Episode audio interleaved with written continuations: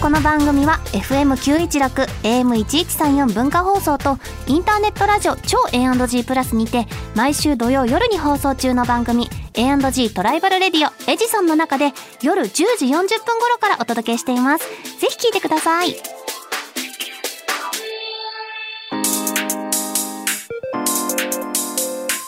週刊秋田書店ラジオ編集部こんばんは週刊秋田書店ラジオ編集部編集部員の赤崎千夏ですこんばんは同じく編集部員の伊藤健人です漫画が大好きな私たちが編集部員となって秋田書店の漫画作品の魅力をお伝えしていく番組それが週刊秋田書店ラジオ編集さ部あメールご紹介いたしますお願いいたしす ます家具さんからいただきましたえ赤月さん伊藤さんこんばんはこんばんは先日ご紹介していたなめあですが家具なめとても衝撃的な内容でいろいろなフェチがあるなぁと勉強になりました、ちなみに私は髪の毛匂いフェチですあーなるほどそして部屋を覗いていたのは私も水谷さんだと思ったので2巻を楽しみにしていますはいいろいろなフェチがありますね家具なめ言い方言い方まあでもありますわなフェチ、ね私なんか耳たぶフェチとか耳タブを耳たぶ家具それだってそれ家具じゃん舐める舐めるタブ鍋はタしないタブタブ耳たぶのタブタブタをブかなタブをえ揉んだりするももむもんあじゃあもむもむわかまあわかりますよねいや感なん触かすそうごいであするもんのねよ好みの耳たぶっていうのがさ、ああるのおのばあおばあちゃんの二の腕みたいななんていうのなんかねちょっとええほわって産毛が生えてるのが あーうわー今大きくてほわってなるな自分の触っちゃっわたかるわかる自分の確認しちゃったまあちょっとねなんかありますよねそうそうできればで、産毛ピがアねスホールが開いてない方が開いてない方ながいんいていうの揉んだ感じはいいあああなる ほどはいりませんか伊藤さんは、ええ何ですかー、私ですか私 誰急に私あなたないですかそうフねェチ心特にないですかあのー、か肩とか首とか、うん頭はいももむ揉むも揉むむですかね揉むそうやっまぱりた女もむなの性とかにはやっぱやりづらいですけどまあまあま男あ同士とかでさ、あの例えばあのあるんですかイベントとかに一緒に出出てる時に、あのみんなメイクとかをしてたりするじゃないですか、こう後ろ姿でやってもらってるとこにちょっとガッてやったりとかガッてやったりとか頭とか首とか肩ああ今日も怒ってますねみたいなの一もみしてそういうのあるんだあるのかな なやいのどっちなの いややる人はやるあそうなんだ糸毛をやる方やられる方やられるあやられるっすね側の人もうなのやるやるのもなんか悪くないですけどなんかそういうじゃれ合いがあるんだねいやなんか基本さメイクとかは男女別じゃないはいはい、はい、なんかだからそういう空気感は全然わかんないんだけどそ男ういうのあるメんイだク室であるあるだとこれじゃないですかやっぱりああるあるなんだねそそうんな感じ今な日んだはどれぐらい凝ってっかなっつって肩思いっきりあーってやられて痛い痛い痛い痛いみたいな感じのじゃあやっぱり揉む挨拶がモムですはいじゃあそんな私たち揉むな人たち始めていきましょう、週刊秋田書店ラジオ編集部スタートこの番組は秋田書店の提供でお送りします週刊秋田書店編集部会議ここからは様々なテーマに沿って取り上げた漫画作品を編集部員の私たちがあれこれ掘り下げていくコーナーです今回のテーマはこちらドキドキの初恋物語初恋だって覚えてる初恋ですか覚えてるうん幼稚園とか幼稚園の時好きだった女の子がいたのまあいたと思ううんうんどんな感じのドキドキをしてたの？ドキドキしてたんかなでもなんかそあのドキドキしてるのもうなん なん？いやでなん今今思うともう全てが疑わしいんですよその頃の記憶なんざ、でもこう買ったお菓子についてたシールとかあげてたなあみたいなあーなんかその子のことが一番に浮かんじゃうみたいな。そうそうだいまだに名前も覚えてるからおーまあ意識はしてたんじゃなかあろうかなっ覚てえてるっいてこうとはまあそうかもうんうね。んうん。どうですか赤崎さんいはやあるでしょあるでしょもう幼でも幼稚園幼ですか稚園の時も好きだとこいたよ。おなんおか椅子取りゲームでその子弾き飛ばして、はあ うわあれなんかわかんないけど私なんか、そういう幼稚園とか小学校ぐらいの時、私の方が強いんだなって言いたかったみたい好きな人に対してほど好きな人に対してだから椅はいはい子取はりいゲームで「えい!」って弾き飛ばしてなんか「 ふふふ」みたいな感じとかうわー小学ダ校メです3よ年生でその好きだった男の子の耳たぶを出た出た出た揉む揉みに揉んでんじゃない揉のんでもう爪でビーってやってちょっと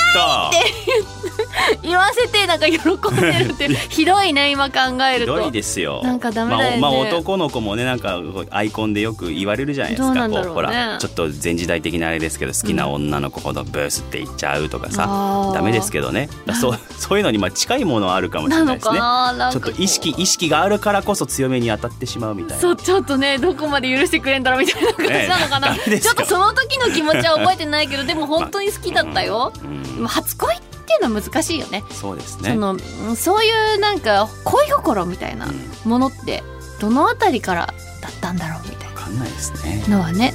わかんないじゃんまあでもはい結構小学校6年生ぐらいともなると「やれ誰々と誰々が付き合えーヒューったヒューだの」みたいなみたいな告白しやただのってましたよみたいなそんな話はありましたよ6年生ぐらいからねえ大人になったら誰も気にしないのにね気にしないかなえ気に気にします気にうんまあ身近な人ならえあえあーそうみ たいおっさんだななゲゼラでしたあ失礼しましたえ皆さんそういうお話あまりあまりどうだその辺はやっぱあのなんやっぱ女あで性もの方誰でもがいいわ女けじ性ゃのない方よが別になんかふーんみたいなな距離感の人もいますけど、うんやっぱ仲いいとえあえみたいな感じのねなんか近ければ近いほど逆にああああいいじゃんみたいな感じになってしまうかもしれないもうそうなんだね自分はおってななんかもうなんかなんない ななんなないんかないなそっか面白いけどねねそういうまあ話年代年代ごとのね恋心恋バナがまあありでまも、すねはいなんかドキドキの初恋物語っていうものからはだいぶ遠ざかってきた感ははいありますけれども、ちょっと漫画を見てその気持ちを取り取りそうだ漫画を見取りて戻そそうの気持ちをねはい取り戻そうということで「ドキドキの初恋物語」というテーマで取り上げるのは月刊プリンセスで好評連載中の「君がローファーを履いたら」ですおしゃれが大好きで友達思いの高校1年生ミッキーリンネは世話焼きの性格もあり恋心とは無縁に生きてきたそんなある日ちょっと不思議な雰囲気の少年トーマと出会うぐいぐい来る年下男子に戸惑いながらもだんだんリンネもトーマのことが気になり始め実力派青年漫画作家の大島とわ先生が本格少女漫画に初挑戦淡く可愛く切ないドキドキの初恋物語現在コミックス第1巻が発売中ですはーいもう曲がおー年下の男の子男の子もうまさぴにねったりの曲を持ってきましたね主人公高校1年生だけど年下の男の子っていうことは、うん、そう確かに高校1年生の年下ということは中学生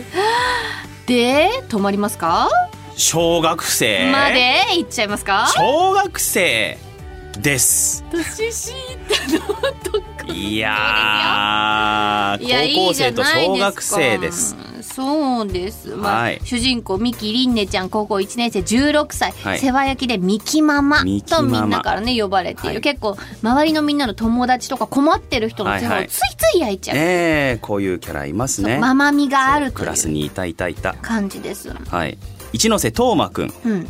輪廻の学校に受験の下見で来ていた年下の男の子そう、まあ、やっぱさ高校生で受験の下見ですって言われたら、あじゃあ中学生なのかなって思うんですけど、ねえ初対面の時はそうでしたけど、うん2回目に会った時、うんりんねちゃんも中学生だなって思ってたうん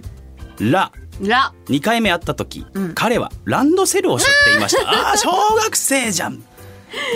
いけない香りうわ文化祭の日だったのかなーそう文化だっ祭たでからちょっとねそう小学生っぽいコスプレをしてそそう文化祭内でのそうのんカフェの手伝いをうしていた結果、なぜかそのカフェではランドセルをね背負うのがルそうールということでまあそのなんかこれ着てって言って渡された衣装がそれだったっていうことで、はいトーマくんもあじゃあ同じぐらいの子なのかなみたいな保護者そうのですね人は今日来てるのみたいな感じで話しかけて、聞かれちゃってね今はいないよみたいな感じでそうそこで話を合わせてしまった結果そうそうそうそうなんかなんやかんや一緒に文化祭を回ることになり、なんやかんや連絡先を交換することになりもうだってりんねちゃんがほっとけないんだもん困ってる人はなんやかんや付き合ってることになってますいつの間にかねそうもうこれはもう全部すれ違いですスタートはそうこトーマくんがこうじゃあ付き合ってくれるって言っても、この文化祭をね回るのを付き合うっていう意味なのかなって思ったらみねちゃんは思っていたどうやらそういうわけではなかっそたうといでうちゃんと交際を始めるっていうことだとトーマくんは思っているそうそもそもトーマくんは相手もりんねちゃんも小学生だと思ってるから、うんトーマくん的にはだから同世代のうんこと、こうスタートするぞっていう気持ちうんりんねちゃん的にはまあちょっと年下の男の子だけど、まあ、中学生ぐらいだしいいかと思って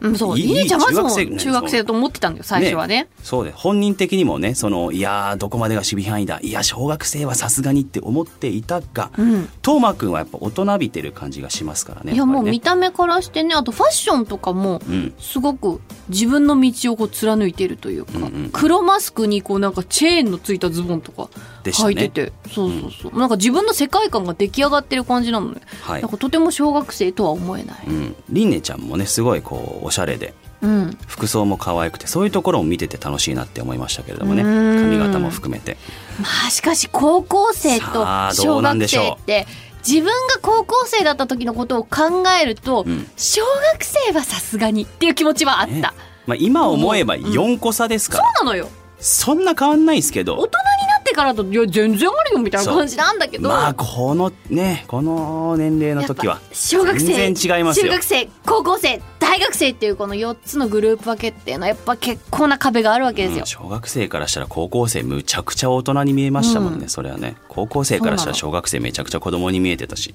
そうランドセルでしょみたいな感じだったんだけど、さあこんな人そう2人はうまくいくんでしょうかそうでもトーマくんがねすごいグイグイ来るのよ、はいもうガンガン来ますねそうりんねちゃんもなんかみんなのママで世話焼きみたいな感じだったけど、恋愛はねほとんどちゃんとしたことがなかったわけ、うんだからグイグイ来るこのトーマくんへの気持ちはえこれは恋何みたいな感じのところ本で人的にも整理できてないですけどそんな中幼なじみの二宮千早くんとかの登場でこうこうちゃんといいやつだから確認してくれるんですよねわざとちょっそとういこきなうり壁ドンしてきてこれでドキドキするか全然しないみたいな叩きたいみたいなだろっつって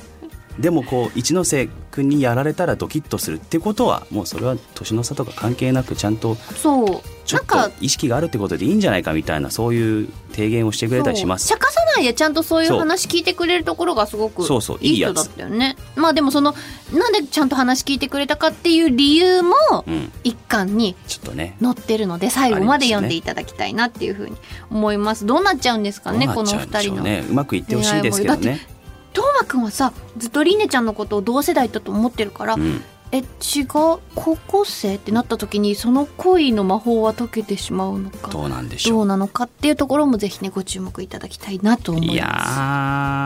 ー難しい問題ですねこれはねどうなっちゃうんだどろううなっちゃうんでしょう、うんねえということで、えー今回ご紹介した「君がローファーを履いたら」のコミックス第1巻と番組オリジナルステッカーをセットにして抽選で2名様にプレゼントいたしますまた作品の試し読みや僕たちが漫画の一コマを演じている今週の一コマなど詳しくは番組公式ツイッターをご覧くださいそして、君がローファーを履いたらも連載中の月刊プリンセス8月号は、刀剣乱舞オンラインスピンオフコミック、刀剣乱舞アウトドアイブン、刀剣キャンプの表紙関東カラーが目印です。ぜひチェックしてください。以上「週刊秋田書店編集部会議」でした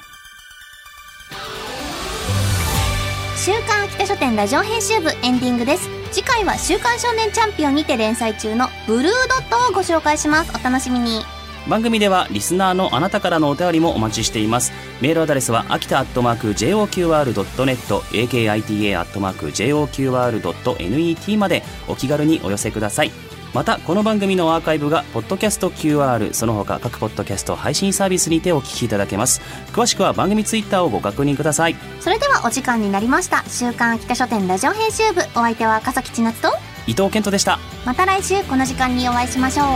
バイバイこの番組は秋田書店の提供でお送りしました